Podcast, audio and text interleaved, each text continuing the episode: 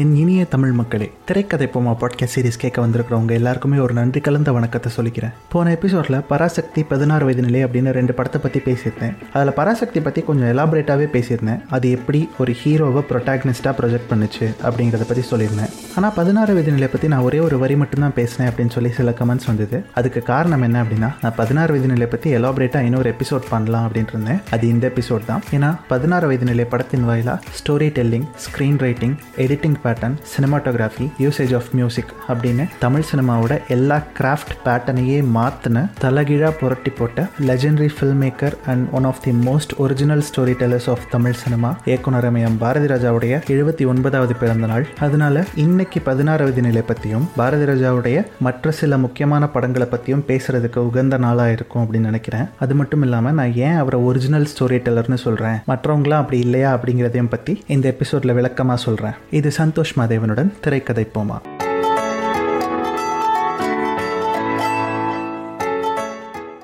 தமிழ் சினிமாவை பற்றி நல்லா அண்டர்ஸ்டாண்ட் பண்ணி அனலைஸ் பண்ண நிறைய திரை ஆர்வலர்கள் என்ன சொல்லுவாங்க அப்படின்னு பார்த்தீங்கன்னா தமிழ் சினிமாவுடைய ஹிஸ்ட்ரியை பதினாறு வயது நிலைக்கு முன் பதினாறு வயது நிலைக்கு பின் அப்படின்னு பிரிக்கலாம் அப்படின்னு சொல்லுவாங்க. அப்படி என்ன நடந்துருச்சு இந்த படத்தின் மூலமாக கிட்டத்தட்ட நூறாண்டு கால வரலாறு இருக்கிற ஒரு கலைத்துறைக்கு எப்படி ஒரே ஒரு படம் மிட் பாயிண்ட்டாக இருக்க முடியும்? இதுக்கு முன்னாடி நிறைய எபிசோடில் சொன்ன ஒரு விஷயம் தான் சினிமா அப்படிங்கிறது ஒரு visually story telling art form ஆடியன்ஸ்க்கு நம்ம ஒரு உலகத்தை காட்ட போகிறோம் அப்படின்னா அந்த உலகத்தோட ஹோல்சம் எக்ஸ்பீரியன்ஸ் எக்ஸ்பீரியன்ஸ் அதாவது முழுமையான ஒரு அனுபவத்தை ஆடியன்ஸ்க்கு கொடுக்கணும். பதினாறு வயது நிலைக்கு முன்பு வந்த படங்களை நம்ம பார்த்தோம் அப்படின்னா அதில் நிறைய நல்ல படங்கள் இருந்தது. நல்ல பெரிய இயக்குனர்கள் லெஜெண்டரியான ஃபில்ம் மேக்கர்ஸ் இருந்திருக்காங்க. ஆனால் அந்த படங்கள் மீது இருந்த ஒரு பொதுவான கருத்து அவை மேடை நாடகங்களின் திரை வடிவமாக இருந்தது தான் அதாவது ஆடியன்ஸ் ஒரு பொசிஷனில் உட்காந்துருக்காங்க அந்த பொசிஷன்ல இருந்து என்ன நிகழுது அப்படின்னு பார்க்குறாங்க அந்த நிகழ்ச்சி அவங்களுக்கு ஒரே ஒரு பெர்ஸ்பெக்டிவ்ல தான் தெரியும். அதனால பார்த்தீங்கன்னா மேடை நாடகத்தில் நடிக்கிற எல்லா நடிகர்களுமே ஆடியன்ஸை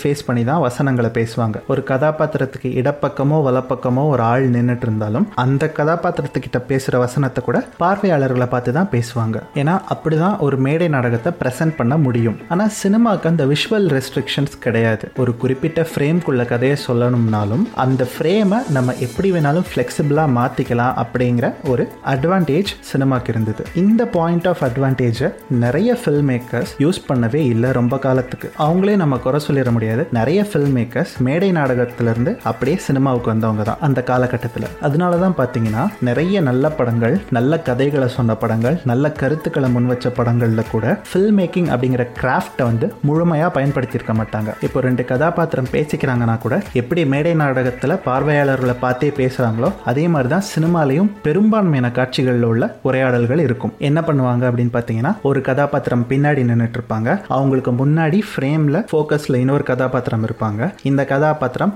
லைட்டாக அவங்க ஃபேஸை டில்ட் பண்ணி ஸ்டில் கேமராவோட டைரக்ஷனை பார்த்து அந்த கதாபாத்திரத்துக்கிட்ட அவங்க கோவத்தையோ காதலையோ அன்பையோ இல்லை ஆனந்தத்தையோ வெளிப்படுத்துகிற மாதிரி தான் பெரும்பான்மையான உரையாடல்கள் அப்படி தான் இருக்கும். இதை ஒரு சில இயக்குனர்கள் பதினாறு வயது நிலைக்கு முன்னாடியே உடைச்சிருக்காங்க. அதில் மிக முக்கியமான இருவர்னு பார்த்தீங்கன்னா வீணை எஸ் பாலச்சந்தர் அப்படின்னு ஒருத்தர் இருந்தார். அந்த நாள் பொம்மை அப்படின்னு சில படங்கள் எடுத்தவர். அவர் எடுத்த எல்லா படங்கள்லையுமே பார்த்தீங்கன்னா film making as a craft அப்படின்னு அவர் ஹேண்டில் பண்ணுற விதம் அந்த காலகட்டத்தில் எடுக்கப்பட்ட நேர்த்தியான பிற மொழி படங்கள் மாதிரியே இருந்தது. அதற்கு பிறகு கலர் படங்களில் யார் அப்படி பண்ணாங்க அப்படின்னு பார்த்தீங்கன்னா one of the all time classic romcom films Kadhalikka Neramillai படத்தை இயக்கிய சி வி ஸ்ரீதர். அவருடைய படங்கள்லையுமே பார்த்தீங்கன்னா film making as a craft நிறைய வெஸ்டர்ன் இன்ஃப்ளூயன்சஸ் இருக்கும். ஒரு பக்கம் எஸ் பாலச்சந்தர் அகிரா குரசுவாவோட ஜப்பானிய மொழி படமான ரேஷமோனை எடுத்து அதனுடைய ஒரு தமிழ் ஃப்ளேவரான அந்த நாளை கொடுக்குறாரு. இன்னொரு பக்கம் சி வி ஸ்ரீதர் நிறைய வெஸ்டர்ன் இன்ஃப்ளூயன்சஸ் எடுத்து அவருடைய தமிழ் படங்களை எடுத்தார். பட் இவங்க ரெண்டு பேருமே ஏன் ஒரிஜினல் ஸ்டோரி டெல்லர்ஸாக உருவாக முடியல அப்படின்னா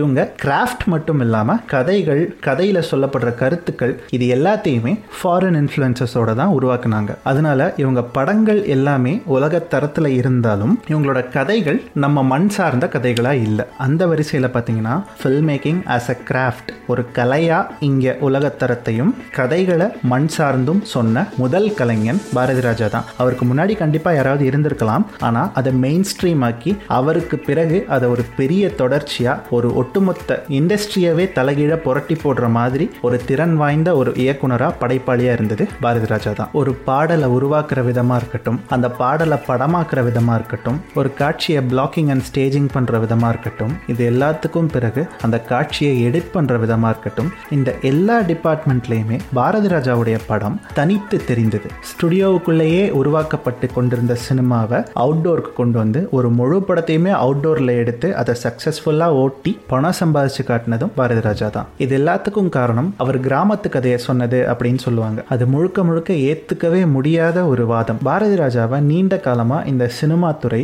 ஒரு கிராமத்து இயக்குனர் மண்மனம் மாறாத இயக்குனர் அப்படிங்கிற ஒரு குறுகிய வட்டத்துக்குள்ளேயே அடைச்சிருச்சு. அவர் அப்படி ஒரு வட்டத்துக்குள்ளே அடைக்கப்பட வேண்டிய இயக்குனர் அல்ல. அதை தான் அடுத்த செக்மெண்ட்டில் பேச போகிறேன்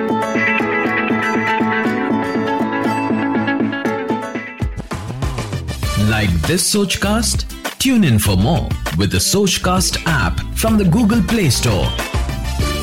Alfred Hitchcock அப்படின்னு சொல்லி ஆங்கிலத்தில் ஒரு பெரிய இயக்குனர் ஒருத்தர் இருந்தார். ஹெச்காக் அவர் சொன்ன கதைகள் அப்படிங்கிறத தாண்டி அவருடைய ஃபில்ம் மேக்கிங் ஸ்டைல் இப்போ நான் சொன்ன இந்த எடிட்டிங் சினிமாட்டோகிராஃபி மியூசிக் இருக்குல்ல இந்த மூணுத்தையும் கன்சியூம் பண்ணுற விதத்தில் தான் அவருடைய படங்களை நேர்த்தியான படமாக வெளியே காட்டினார். குறிப்பாக எடிட்டிங்கில் ஹெச்காக் ரொம்ப கான்ஷியஸாக ரொம்ப மெனக்கெட்டு ஒர்க் பண்ணுறவர் அப்படின்னு சொல்லுவாங்க. இவர் தான் முத முதல்ல ஃப்ரீஸ் ஃப்ரேம் அப்படிங்கிற ஒரு விஷயத்த சினிமாக்குள்ளே இன்ட்ரடியூஸ் பண்ணுறாரு இந்த டெக்னிக் படி என்ன நடக்கும்னா திரையில் ஒரு விஷயம் நிகழ்ந்துகிட்டே இருக்கும். ஏதோ ஒரு மொமெண்ட்ல அந்த எமோஷனல் ஹை வரும்போது அந்த ஃப்ரேமை அப்படியே ஸ்டாப் பண்ணிடுவாங்க. பாஸ் ஆகிடும் அது பாஸ் ஆச்சுன்னா அந்த இடத்துல அந்த எமோஷனல் ஹை ஆடியன்ஸ்க்கு ஆட்டோமேட்டிக்காக கன்வே ஆகும். இந்த ஃப்ரீஸ் ஃப்ரேம் தமிழ் சினிமாவில் ரொம்ப காலத்தில் பயன்பாட்டில் இருந்தது. நிறைய பக்தி படங்களில் பார்த்தீங்கன்னா கடவுள் கதாபாத்திரத்தில் நடிக்கிற நடிகர் ஏதோ ஒரு விஷயத்த பண்ணுவார். இந்த உலகமே அசையாமல் நின்றோம். இந்த பாட்டும் நானே பாவம் நானே பாட்டில் வரும்ல. மரம் அசைகிறது நின்றோம். பறவைகள் பறக்கிறது நின்றோம். கடல் அலை நின்றோம். இது எப்போவுமே பார்த்தீங்கன்னா இந்த ஃப்ரீஸ் ஃப்ரேம்ங்கிறத ஒரு நிகழ்வு நடக்குதுன்னா அந்த நிகழ்வுக்கு வெளியே என்ன நடக்குது அப்படிங்கிறத காட்டுறதுக்கு தான் ஃப்ரீஸ் ஃப்ரேம் பயன்படுத்திட்டு இருந்தாங்க.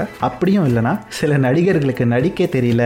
ஆனால் ஒரு எமோஷ்னலான டயலாகை கன்வே பண்ணணும்னா அவங்களுடைய ஏதோ ஒரு ஃப்ரேமை ஃப்ரீஸ் பண்ணிட்டு அந்த டயலாக்ஸ் அவங்க ரெண்டு பேரும் பேசிக்கிற மாதிரி எல்லாம் கூட சில படங்களில் காட்டியிருக்காங்க. முதல் முதல்ல இந்த ஃப்ரீஸ் ஃப்ரேமை தன்னுடைய கதை சொல்லல் முறைக்குள்ளேயே இன்கார்பரேட் பண்ண இயக்குனர் தமிழில் பாரதி ராஜா தான். பதினாறு வயது நிலை படத்தில் பார்த்தீங்கன்னா ஒரு சீனில் சப்பானி அப்படிங்கிற இந்த கோபாலகிருஷ்ணன் கேரக்டர் பரட்டையை அரைகிற மாதிரி ஒரு சீன் வரும். இந்த அரையிற சீன் தான் அந்த படத்திலே ரொம்ப முக்கியமான சீன் இந்த கோபாலகிருஷ்ணன் கேரக்டரோட டிரான்ஸ்ஃபர்மேஷன் சீன் இந்த டிரான்ஸ்ஃபர்மேஷனை ஆடியன்ஸ்க்கு கன்வே பண்ணுறதுக்காக அந்த அரையிற அந்த மொமெண்ட்டில் ஃப்ரீஸ் ஃப்ரேம் இன்கார்பரேட் பண்ணியிருப்பாங்க அது செம்ம இம்பாக்ட்ஃபுல்லாக இருக்கும். அதே மாதிரி ஹிச்காக்கோட ரொம்ப முக்கியமான ஒரு படம் என்ன அப்படின்னு பார்த்தீங்கன்னா சைக்கோ இந்த சைக்கோ அப்படிங்கிற படம் வந்து உலக சினிமாவிலேயே ரொம்ப முக்கியமான ஒரு படம் அப்படின்னு தான் பார்ப்பாங்க. அந்த படத்தில் இருந்த மூட் எமோஷன் அண்ட் ஸ்ட்ரக்சரை அப்படியே எடுத்து அதை இந்த மண்ணுக்கு ஏற்ற மாதிரி மாற்றி ஒரு கதையை ஒரு படமாக எடுத்தார். அதுதான் சிகப்பு ரோஜாக்கள். இந்த சிகப்பு ரோஜாக்கள் எப்போ வருது அப்படின்னு பார்த்தீங்கன்னா முதல்ல பதினாறு வயது நிலையில் எடுக்கிறாரு. அதுக்கப்புறமா கிழக்கே போகும் ரயில் அப்படி ஒரு படம் எடுக்கிறாரு. அதற்கு பிறகு ஒரு கிராமத்து இயக்குனர் அப்படிங்கிற ஒரு வட்டத்துக்குள்ள அடைக்க பார்த்தாங்க.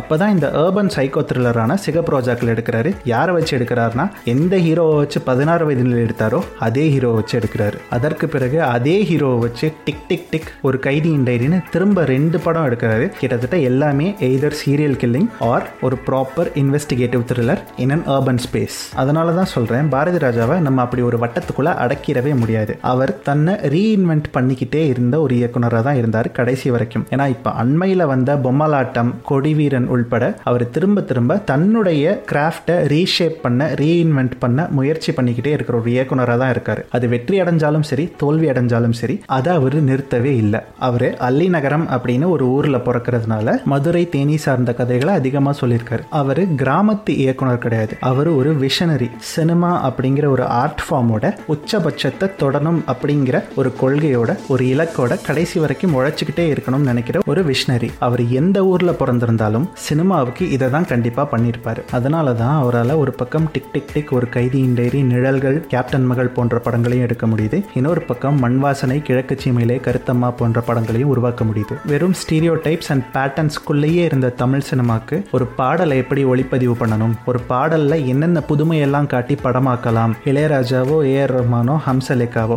எந்த மியூசிக் டைரக்டராக இருந்தாலும் அந்த மியூசிக் டைரக்டர் அந்த பாட்டுக்குள்ள என்ன உழைப்பை போட்டிருக்காரோ என்ன எமோஷனை காட்டியிருக்காரோ அந்த எமோஷன் சிதையாம அதை எப்படி படமாக்கணும் அப்படிங்கிறத அவருக்கு பிறகு வந்த அத்தனை இயக்குனர்களுக்குமே கற்பித்தவர் பாரதி ராஜா. கிழக்கு சீமையிலே படத்துல மானூத்து மந்தையில அப்படின்னு ஒரு பாட்டு அந்த படத்தோட டைட்டில் சாங் அதுதான். அந்த பாட்டை பார்த்தீங்க அப்படின்னா ஒரு ஊரே கொண்டாடிட்டு போற மாதிரி ஒரு பாட்டா இருக்கும். அந்த படத்தோட முதன்மை கதாபாத்திரம் ஒரு மிடில் ஏஜ்டான ஆளு. அப்படி ஒரு நடிகரை அந்த வயசு கதாபாத்திரமா சித்தரிச்சு ஒரு பாட்டில் ஆட விட்டு அதுவும் டைட்டில் சாங்ல ஆட விடுறது அப்போ தமிழ் சினிமாவுக்கு ரொம்ப புதுசா இருந்தது. அது நடக்கவே நடக்காத ஒரு காரியம் அப்படின்னு நினைச்சிட்டு இருந்த ஒரு சூழலும் வராது இப்படி பல ஸ்டீரியோ டைப்ஸை அவர் உடச்சி தள்ளியிருக்காரு. ஒரு பக்கம் இப்படி எடிட்டிங் சினிமாட்டோகிராஃபி மியூசிக் அப்படின்னு இந்த கிராஃப்ட் எல்லாம் எப்படி யூட்டிலைஸ் பண்ணணும்னு சொன்னாரோ அதே மாதிரி இன்னொரு பக்கம் ஒரு நடிகனையோ நடிகையோ எப்படி கம்ப்ளீட்டாக கன்சியூம் பண்ணணும்? அவங்களுடைய பொட்டன்ஷியல் எப்படி டேப் பண்ணணும் அப்படிங்கிறத காட்டி கொடுத்தவர். இன்ஃபேக்ட் சிவாஜி கணேசன் மாதிரி ஒரு பெரும் நடிகரையே எப்படி இந்த சினிமா யூட்டிலைஸ் பண்ணியிருக்கணும் அப்படின்னு முதல் மரியாதை அப்படிங்கிற ஒரு படம் மூலமாக காட்டி கொடுத்த ஒருத்தர். அதை பற்றி சிவாஜி கணேசன் ஸ்பெஷல் எபிசோடில் பேசுகிறேன் இப்போதைக்கு இந்த எபிசோடை நான் இங்கே முடிச்சுக்கிறேன். பாரதி ராஜா ஒரு visionary he is not just a village director அப்படிங்கிறத சொல்லிட்டு